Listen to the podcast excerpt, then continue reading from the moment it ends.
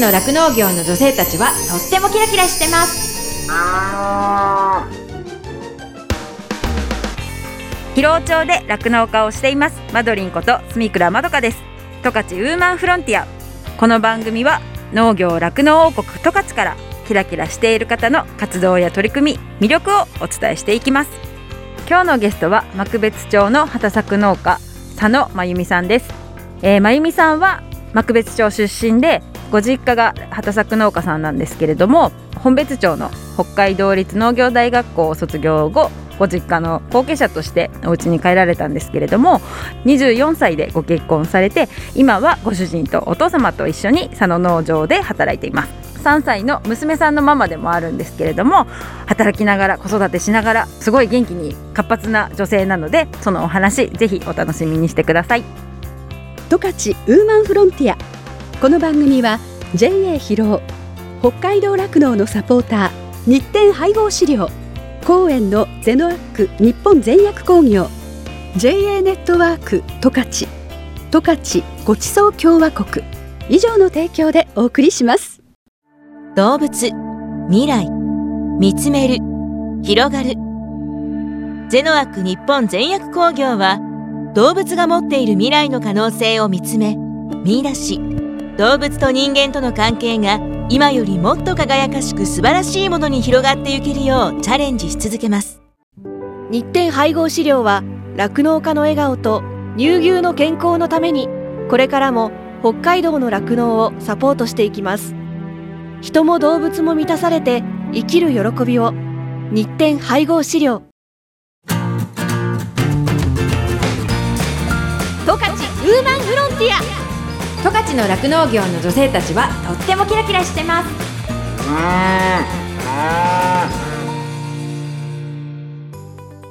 幼い頃の話とかで、お仕事のお手伝いとかあんましてなかったって言うけどなんかお父さんと一緒にトラクター乗るとかそういうのとかありました？ちっちゃい時。あダンプは乗ってましたね、うんうんうんダンプに乗ってでも仕事終わるの遅いからダンプの中で寝たりとか、っていうのはあったかな。あと芋掘りとか、うん。長芋掘りは手伝ってたかな、はい。ちっちゃい時に長芋取って一個ずつこう運んでとかやってたってことですか？長芋多分掘る掘る専門ですね。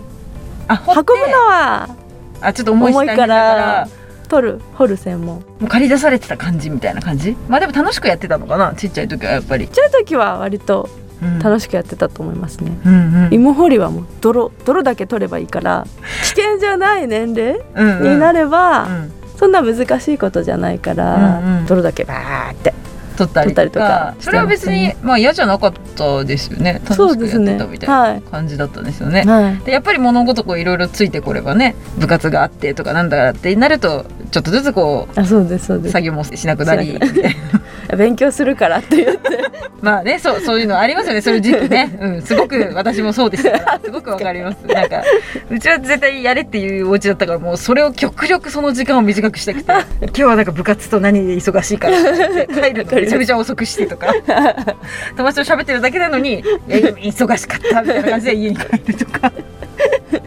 そういうことをやりながらね、はい。少しずつ逃れてたみたいなところはありますけど。農家あるあるなのかもね。本当 あそれでねさっき高校お家から離れて過ごしてたってことなんですけど高校時代ねバドミントン部だったんですもんね、はい。やっぱ南商業高校ですからね、うん。強い強豪校ですもんね。そうですね。部活はどこのやつもね。忙しいっていう感じだし、高校時代の思い出とかあります？ひたすら部活やってた思い出が強いですね。すごいですね。その初心者でバドミントンを始めたのにそんなに熱中できるっていうのがすごいと思ういやーなんか負けてられないなって。あその周りに刺激されたってことですか？そうですね。置いてかれるしうん。頑張ろう。初心者でこう上手くなったらかっこいいじゃないですか。うん確かに。あじゃあもう結構3年後っていうか卒業する頃は割とこいやそんな上手くはなんなかったですけど、まあ、賞とかも取れなかったし、でもなんかやり抜いたことが自信になってますね。うこう熱中できたものがあるっていうのは多分すごいいいことだと思うのでやっぱその3年間は貴重だったとはい。思いますよね。はい。でねその後その北海道立農業大学校に進んでまた多分高校とは全く違うような感じですよね。全く違いますね。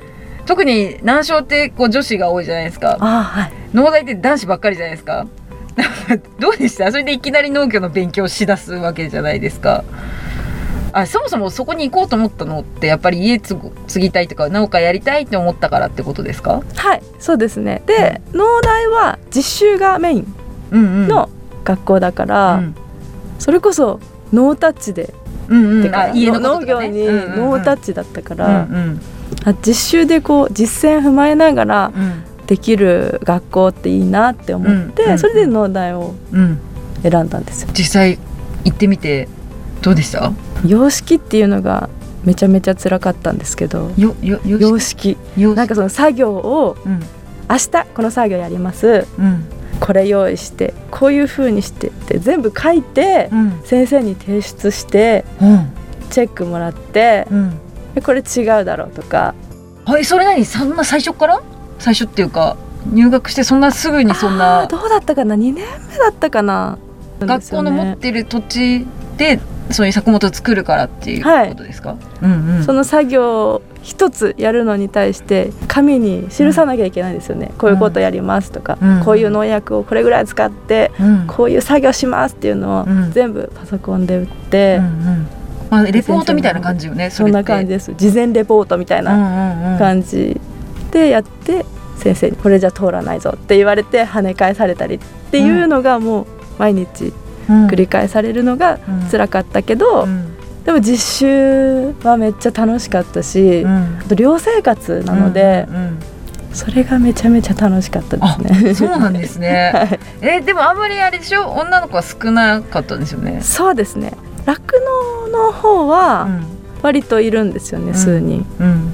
畑作の方はうん私一人でしたその時は。ああその同期がね。はい。うんうんうんですね。でも別にみんな女として扱うわけじゃなくそれが気楽で、うん楽しかったなっていうの。あーなるほど、うんうん、しかもそれこそなんかあれだよね。実家が農家みたいな人もほほぼほぼ。そうですねほぼほぼ。みんなそうだからこうい。なんとなく考えっていうかね、それこそね農業高校じゃない男の子っていうか後継者の人もいるわけじゃないあはい。同級生で、そしたら多分同じ境遇だったりそれこそ仕事も一切してきてないみたいな人もいただろうから、はい。そういう意味では同じ境遇だったりとか考え方が似てたりとかそういう人たちもいたりとかもするしはい。作業も一緒にやったりするとそれはでも楽しいですよね。楽しいです、うんうん。失敗しても面白いし 笑って飛ばせるし。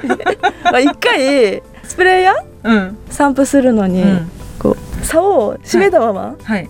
ピシャーってこうあ水出しちゃったってこと。はいとかあ実習でねトラクターに乗ってて。はいそうですそうです、うんうんうん農薬散布の時にパーって言って「ブブブブブって言ったのが楽しかったり。な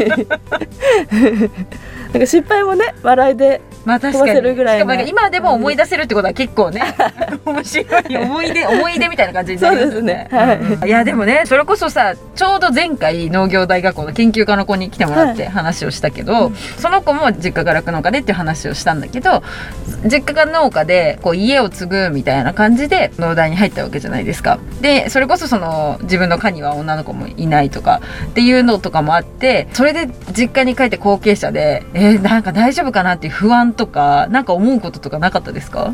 知らないからこそそんな不安はなかったですね。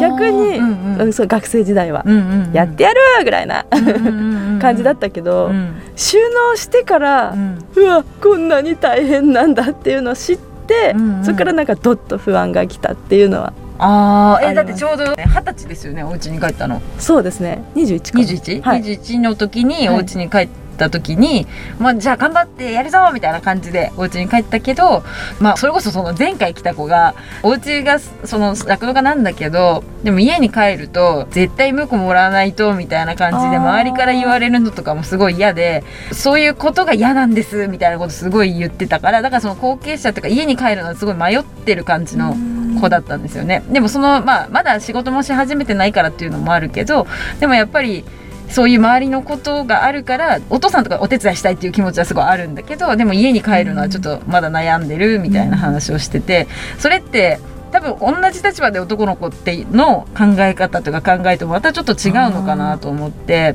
確かに。だからそのねやっぱ実際お家に帰った時に、まあ、早く向こうもらえよとかもう言われたかもしれないしまあ作業ももちろんさそのあそっかこんなこともやらないととかあこれも知らないといけないんだみたいな、なんか学んできたつもりだったけど全然知らないことばっかりだったっていう経験もあったと思うし大丈夫かなとかあおむこさんもらえるかなとかなんかそういうこととかもいろいろ考えたんじゃないかなと思うんですけど。そうですね。考えた時期もあったけど、うん。でも実際私がその高校で言い出すうん。まではお父様も畳むって言ってたんですよね、うん。そうまゆみさんあれなんですもんね。ご兄弟いなくてひお一人なんですもんね。そうなんですよね、うん。で女の子だしっていうのもお父さんの中ではあったのかな、ん。そうですね。私も就職するだろうって思ってたから、うんうん畳むって思ってたから、うん。まあ一台つながっただけいいかなっていう思いもあります、うん。もうちょっとだけど長く農業できたからいいなって思うのがあって、うん。そんなに「向こうどうしようどうしよう」っていう変いうのな焦りじゃないけどそういうのがあったわけではないないかな、うん。まあできればお婿さんが欲しい。うん。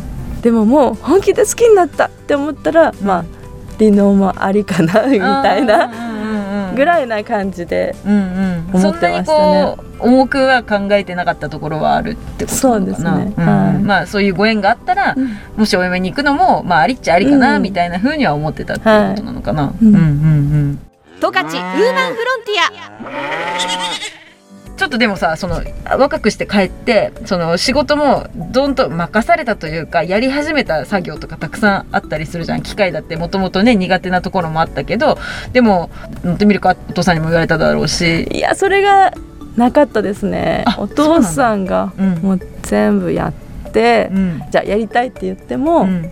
やらせてくれなかったりとかあっていうのあってうんうん。くーってあそういうことで来るって思ってた。はい。うんうんうん。私もね一人前に早くなりたいからいろいろやってみたいのに、でうん。ただリフトだけは。リフトって何？リフトって。フ前こうやってやる。ォークリフト。コンテナとか運ぶ。あそうですそうです、うんうんうん。パレットとかにうん。刺して。一番初めかなって感じです私が乗ったの。うんうん。それもお父さん乗らせてくれないからお父さん。いうちょっと小さめなやつでもってこと？うんダメだみたいな感じで言われるから、うん。お父さんがいない時にうん。うんこうす今だと思ってちょっと練習したりとか、物運んでみたりとかっていうのをやってちょっとずつこうあできるんだなみたいな感じで見てくれて、ちょっとずつって感じ、あとはロータリーとかそれぐらいですかね、畑耕す。うんうんうんうんぐらいかな？やらせてもらったのは。あそれこそもう収穫のやつはそんな乗らせないみたいな感じだったってこと？そうですね、でも乗ってみたいなっていうのはあったけどなんだろうねお父さんもなんかその壊したら困るとかなの？それともなんか危ないからっていうことなのかな？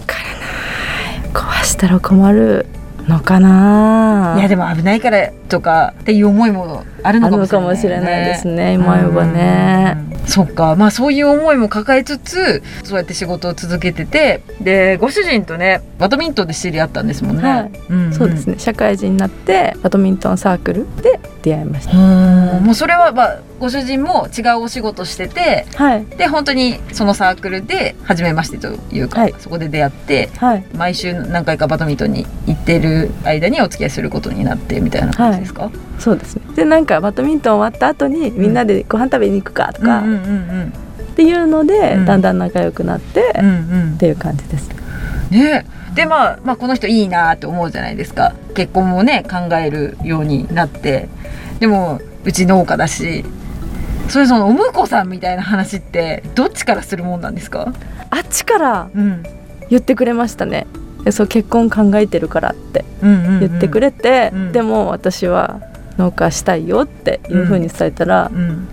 やるよって言ってくれて、うんうんうんあこの人将来考えてんだなってうん思で付き合ってって結婚したっていう、あもうお付き合いするときにそういう話をしてたということね。そうですねそうですね。割とうん。早い段階でそういうふうにえー、でもそう思ったらさ旦那さん全然その農家さんとは関係ないお仕事してたんですよね。電気系の会社に勤めてて、って言ったら全然畑違いみたいな感じですよね。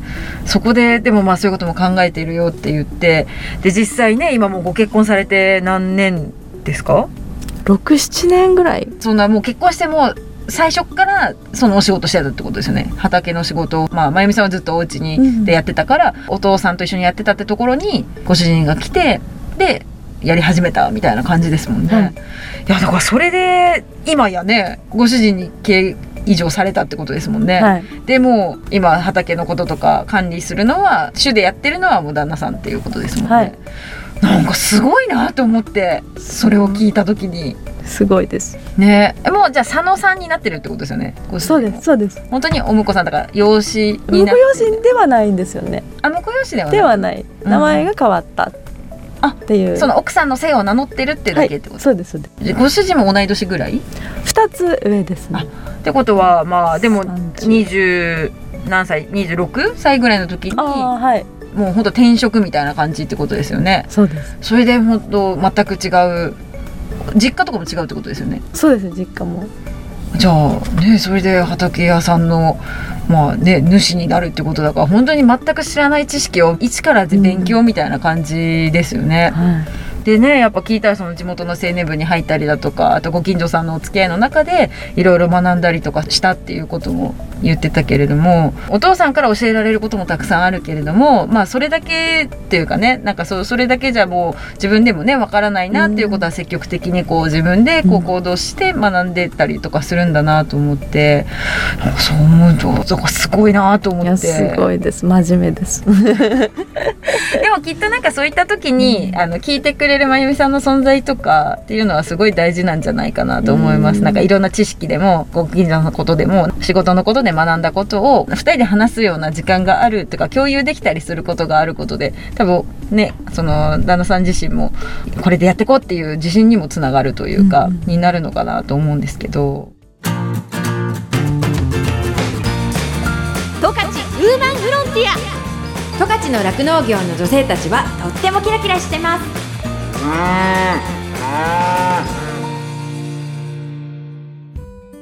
エンディングです。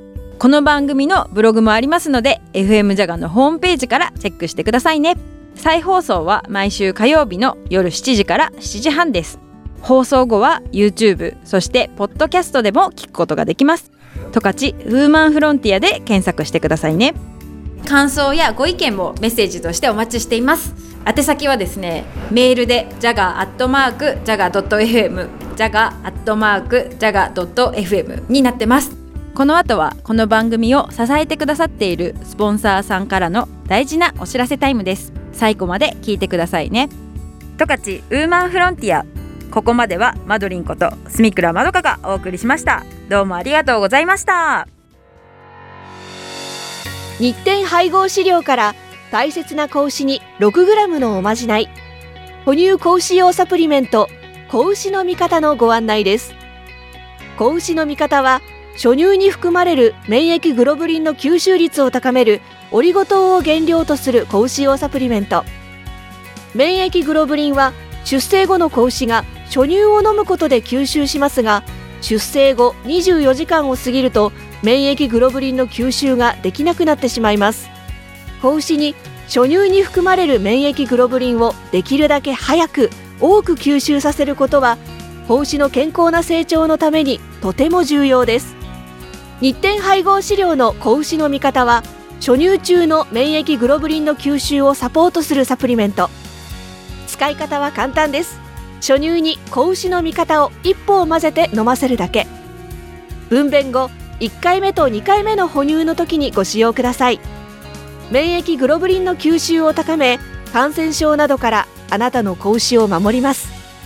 子牛の健やかな成長のために 6g のおまじない子牛の味方は日展配合飼料から発売中です。日展配合飼料からのお知らせでした。JA 十勝清水町からのお知らせです。JA 十勝清水町企画室の北野さんと電話がつながっています。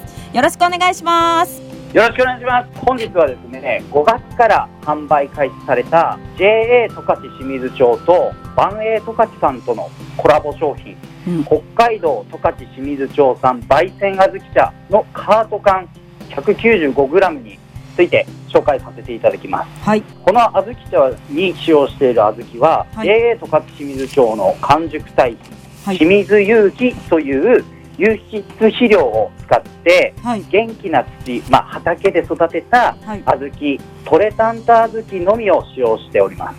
その小豆を独自の深入り焙煎技術で焙煎して抽出したお茶なので、はい。まあ、小豆本来の甘みと豆の香りを味わえるすっきりとした味わいのお茶に仕上げました。ノンカロリーノンカフェインなのでうん。子供からお年寄りの方あと妊婦の方にも安心して飲んでいただけます。はいなんかパッケージも可愛いですもんね。今回容器とデザインにもこだわらせていただきました。あでまず容器でいうとその SDGs にを意識したリサイクル可能なエコ紙紙ですね、はい。の容器を使っているのでー、うん。レンジでチンしてホットで小豆茶を飲んでいただけるということもできます。あとデザイン、はいはい。昔はトラクターの代わりにうん。農工場が畑を耕して十勝農業をこう開拓していたと。そんな十勝農業の起源を通りを伝えられたらなというところではい。農工場が畑を耕してそして太陽を小豆に見立ててちょっと遊び心を加えたデザインに仕上げました、はい。でこれがまあ万栄十勝さんとのコラボのきっかけでもあるんですよね。この農工場っていう部分で。でいくらでどこで売られてるのかはい。というところなんですけども、そうですね。焙煎小豆茶のカート缶購入できるのは、はい。清水町内だとはい。初ドラ十勝清水店さんと A コープ御影店さん。十勝管内だと A コープ目室店はい。音更店、あとハピオ木野店さん。ラララマルシェさん。はい。十勝村さん。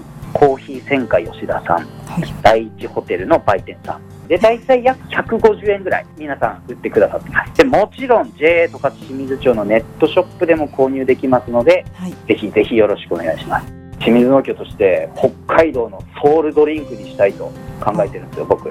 ちょっといただいてみてもいいですか？はいぜひぜひ。いただきます。あ、すごいすっきりしてますね。美味しいです。例えば畑作業というかその家庭菜園とかやった後に、はい。ちょっと喉乾いたわって時にお水よりこっちの方がスッて入ってくるような気がします。そういうことなんですよ。マドリンさん、もう僕言うことないそれだけ言ってもらったら。でこちらのねこの小豆茶を今回このラジオ喫緊の方にプレゼントしていただけるんです。か。そうなんですよ。この小豆茶5本セットを5名の方にプレゼントさせていただけたらと思っておりますはい、この十勝清水町さんの焙煎小豆茶をご希望の方はですね、お名前とご住所とお電話番号を記載の上、メールで応募していただきたいと思います。宛先はですね、jaga.jaga.fm にメールをいただきたいんですけれども、アドレスもう一回言いますよ。jaga.jaga.fm で、締め切りはですね、6月11日の金曜日になっています。なお当選された方は JA 十勝清水町から直接発送させていただきますのでご了承ください。JA 十勝清水町からのお知らせでした。JA 広尾からのお知らせです。広尾町では新規就農希望者を募集しています。現在広尾町の酪農家の半数以上が新規就農者によって経営されており道内有数の新規就農受け入れ地域となっています。将来酪農家になりたい。動物が好き。酪農に興味があるなどまずは農業のきっかけを広尾町から始めてみませんか？大切なのは酪農をしたい。酪農経営をするという夢を諦めないことです。サンタの町広尾町があなたの夢を応援します。詳しくは JA 広尾内の広尾町担い手センター。電話番号015585-2121までお問い合わせください。広尾町は新規就農を目指す皆さんをお待ちしています。JA 広尾からのお知らせでした。私自身もですね広尾町で酪農していてその仕事自体はそのまあ冬はね寒かったりとかあと大雨が大変とか大雪が大変とかすごい大変なこともいっぱいあるんですけれどもそれでも頑張ろうっていうふうにさせてくれる牛たちとあと一緒にこう頑張れる仲間がいるっていうのがすごく大きくってそういう仲間がいるからこそ続けていきたいしここに住んでいきたいなっていうふうに感じれたところでもあるのでその人の温かさが自慢の広尾町でねぜひたくさんの人に酪農を始めてほしいなっていうふうに思っています。動物未来見つめる広がる。ゼノアック日本全薬工業は動物が持っている未来の可能性を見つめ見出し。動物と人間との関係が今よりもっと輝かしく素晴らしいものに広がっていけるようチャレンジし続けます。日展配合飼料は酪農家の笑顔と乳牛の健康のためにこれからも北海道の酪農をサポートしていきます。人も動物も満たされて生きる喜びを。日展配合飼料。十勝ウーマンフロンティア。この番組は JA 広尾北海道酪農のサポーター。日展配合飼料。公園のゼノアック日本全薬工業。JA ネットワーク十勝十勝ごちそう共和国。以上の提供でお送りしました。